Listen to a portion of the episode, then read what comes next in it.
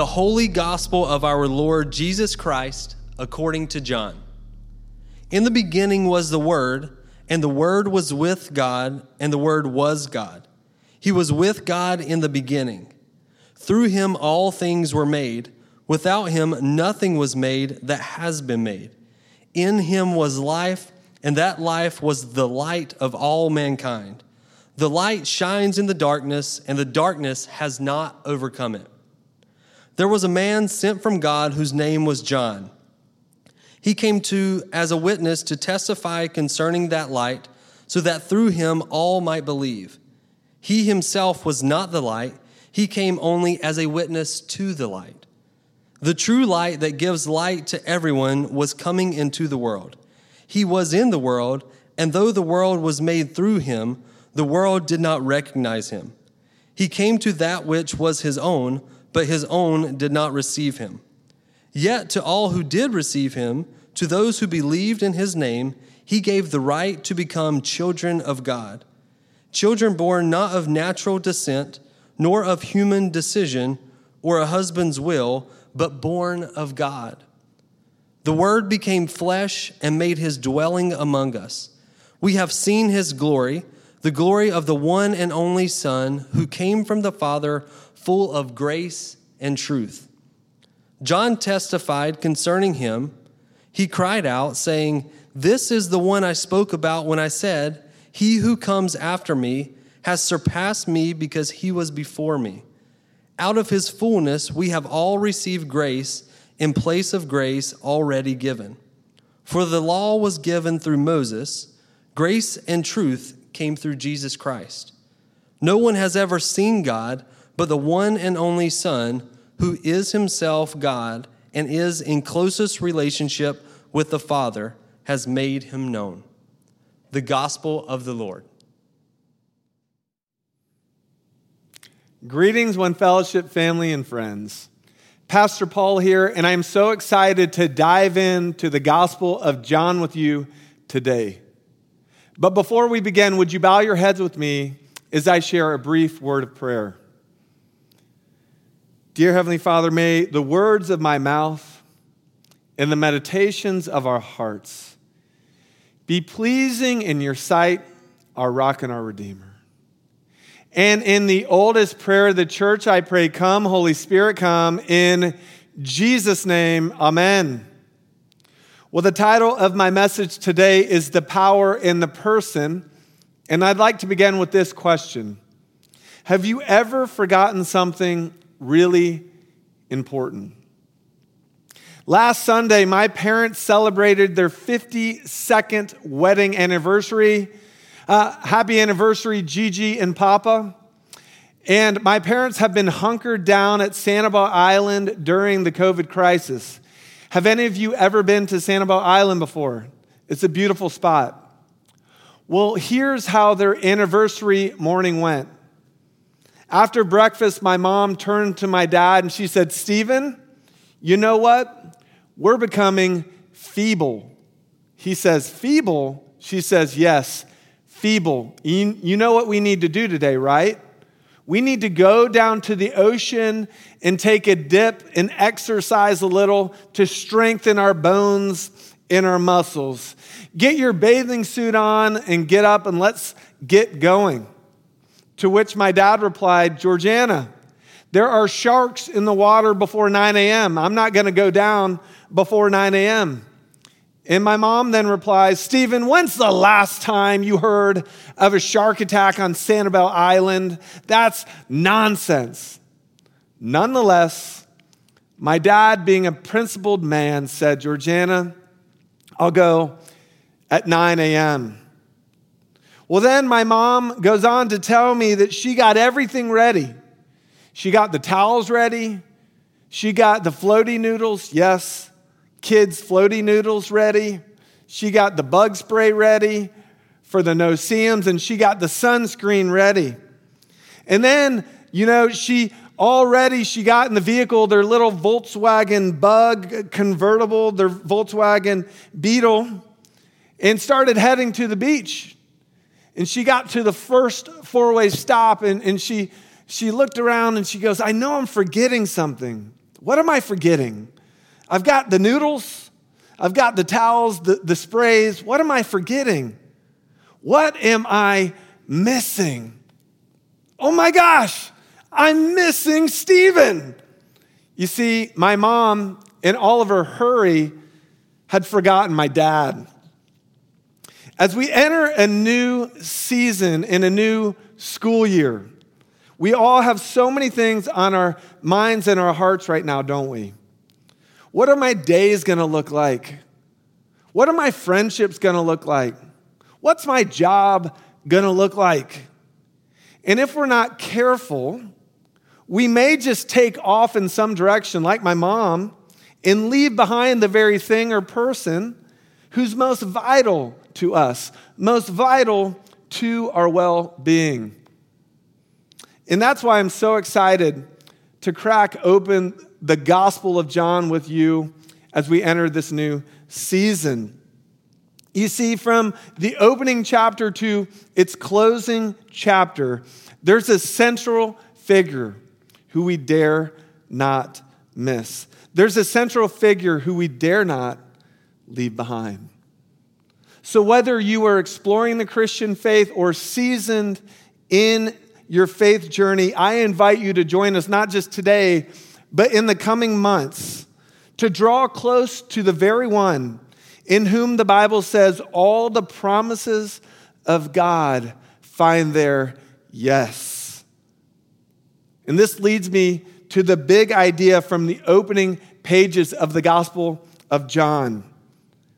The very power that set the earth spinning and the stars glittering is the very person who came to redeem you and me. And his name is Jesus. The very power that set the earth spinning and the stars glittering is the very person who came to redeem you and me. And his name is Jesus. Point one Jesus is the very power that set the earth spinning and stars glittering. Have you ever looked up at the sky and wondered how many stars are actually up there in the sky? How many stars are in the universe? According to an article in Live Science, quote, one way to get at this number is to figure out the average number of stars in a typical galaxy and multiply that by the estimated number of galaxies in the universe. Deep field images from the Hubble Space Telescope suggest there are 10 times more galaxies in the universe than scientists previously thought. With about, catch this, with about 2 trillion galaxies in total. According to a study published by um, Christopher Conselice, a professor of astrophysics at the University of Nottingham in the UK, along with his colleagues.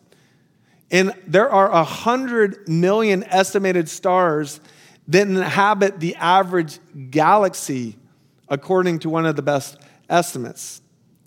The article goes on to say multiplying the number of galaxies, which is about 2 trillion, by the 100 million stars in the galaxy suggests there could be about 10 raised by the 20th power stars in the universe. But this could easily be a factor of 10 higher. Thus, according to researchers, there could be one septillion stars in the sky, and that is one with 24 zeros after it. And here's the audacious claim of the Bible Jesus created all of them. Our passage begins In the beginning was the Word, and the Word was with God, and the Word was God. He was with God in the beginning. Through him, all things were made. Without him, nothing was made that has been made. In him was life, and that life was the light of all mankind. The light shines in the darkness, and the darkness has not overcome it. You see, right out of the gate, we read that the Word, who's later identified as Jesus in verse 17, is the ever existing, all powerful, divine creator of the universe. That's quite a claim, right? What the writer of John is doing here is first establishing that Jesus is part of a much bigger story, the bigger story, the creation of the universe. That he's part of the Godhead, Father, Son, Holy Spirit. And he's the master craftsman behind the very formation of the universe. In fact, the exact words from the beginning of the Bible in Genesis are the exact words to begin this book in the beginning.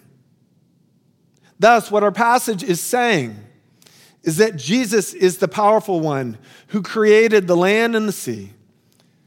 Jesus is the powerful one who separated night from day and day from night. Jesus is the powerful one who created uh, all of the little and the big, bright and the beautiful things that bark, that fly, that run and roar. Jesus is the all powerful one behind all of it. And not only does our passage attest to this, but so does the whole Bible, either directly or indirectly. We read in Colossians chapter 1 Christ is the visible image of the invisible God. He existed before anything was created and is supreme over all creation.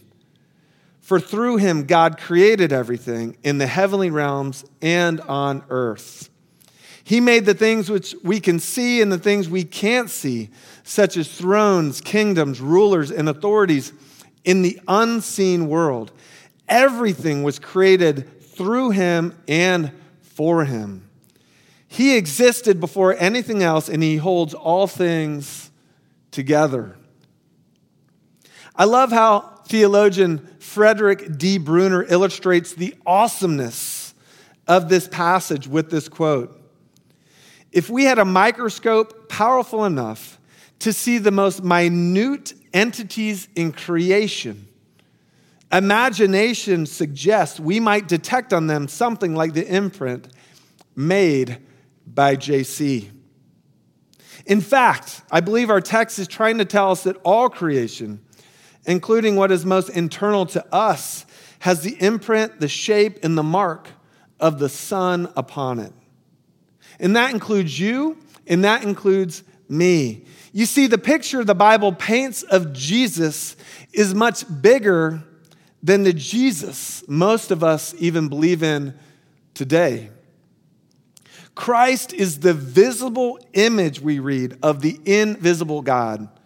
He existed before anything was created and is supreme over all creation. He holds all creation together. And this makes point two all the more staggering. As the very power that set the earth spinning and the stars glittering, Jesus is the very person who came to redeem you and me. Quote, the true light that gives light to everyone was coming into the world, our passage reads. He was in the world, and though the world was made through him, the world did not recognize him. He came to that which was his own, but his own did not receive him. Yet to all who did receive him, to those who believed in his name, he gave the right to become children of God children born not of natural descent, nor of human decision, or a husband's will, but born of God. The Word became flesh, and He made His dwelling among us. We have seen His glory, the glory of the one and the only Son who came from the Father, full of grace and truth.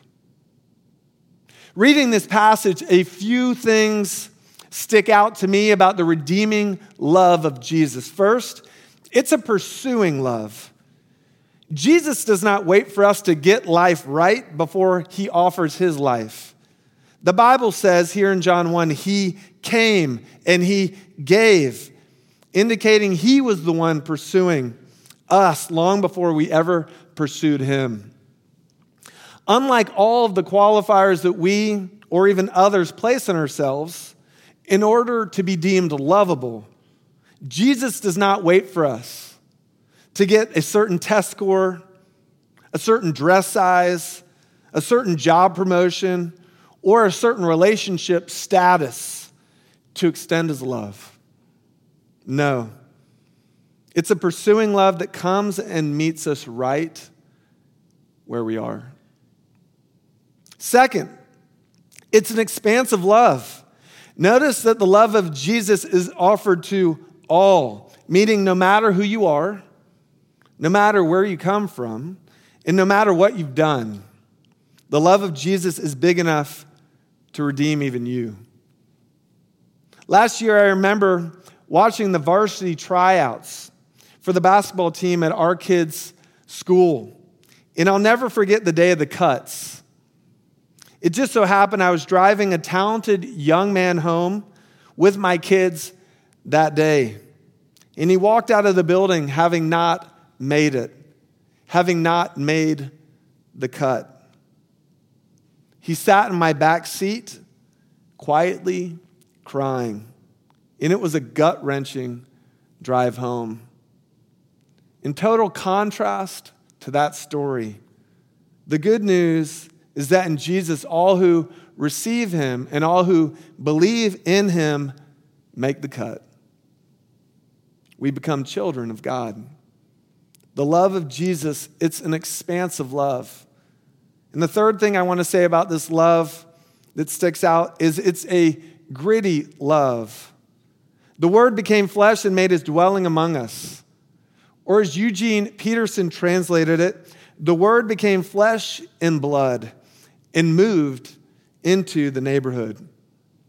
Meaning, the creator of the cosmos gave up the highest of the high and descended to the lowest of the low because he cares about you and me. Yes, the real you and me, with all of our frailties and failures. Perhaps the most powerful illustration I've recently come across of this gritty kind of love is the story of Dr. Richard Selzer's experience as a surgeon in his book, Mortal Lessons. Here's the story I stand by the bed where a young woman lies, her face post operative, her mouth twisted in palsy, clownish. A tiny twig of the facial nerve, the one, the muscles, excuse me, the one to the muscles of her mouth, it had been severed. She was thus, from now on, like this. The surgeon had followed with religious fervor the curve of her flesh. I promise you that. Nevertheless, to remove the tumor, in her cheek, I had to cut the little nerve. Her young husband is in the room. He stands on the opposite side of the bed, and together they seem to dwell in the evening lamplight, isolated from me, private. Who are they? I ask myself. He and this wry mouth I have made, who gaze at each other and touch each other so generously, greedily, and the young woman speaks Will my mouth always be like this? She asks. Yes, I say, it will. It is because the nerve was cut. And she nods and she's silent. But the young man smiles. I like it, he says. It's kind of cute. And all at once I know who he is. I understand. And I lower my gaze. One is not bold in an encounter with a God. Unmindful of me, he bends to kiss her crooked mouth. And I am so close, I can see how he twists his own lips to accommodate hers, to show her that their kiss still works. Friends, that's the image, if you will, that we see of Jesus in John 1. In all of our brokenness, he descends and offers us all of his beauty, With all of his divinity, he enters all of our humanity to extend all of God's love to you and to me. So, as we enter a new season and a new school year, I invite you to make a new decision today. A decision to trust that the very power that set the earth spinning and stars glittering is the very person who came to redeem you and me, and his name is Jesus. So, whoever you are, I invite you to trust Jesus today. Wherever you are, I invite you to trust Jesus today. Whatever you are facing, I invite you to trust Jesus today. Don't rush into this new season or new school year and find yourself looking around, stopped, and asking, What am I missing? What have I forgotten? To all who did receive him, to those who believed in his name, he gave the right to become children of God. Friends, receive Jesus today. Let us pray. Dear Heavenly Father, this story, this opening story of the Gospel of John, it's so explosive with its claims that Jesus is the creator of all, the power behind it all, and yet he descends and cares about us. And God, I just, on behalf of my family and on behalf of our church, I say I believe and I receive this truth. And if that's where you find yourself today saying, Yes, I trust you, Jesus just say it with me. I trust you, Jesus, today. I make this decision. I trust in your power and I trust in your redemption and in my life and in my home and in my future. God, we thank you so much that we have this opportunity to be in a life giving, everlasting relationship with you because of Jesus. Thank you, Lord. For it's in His name we pray. Amen.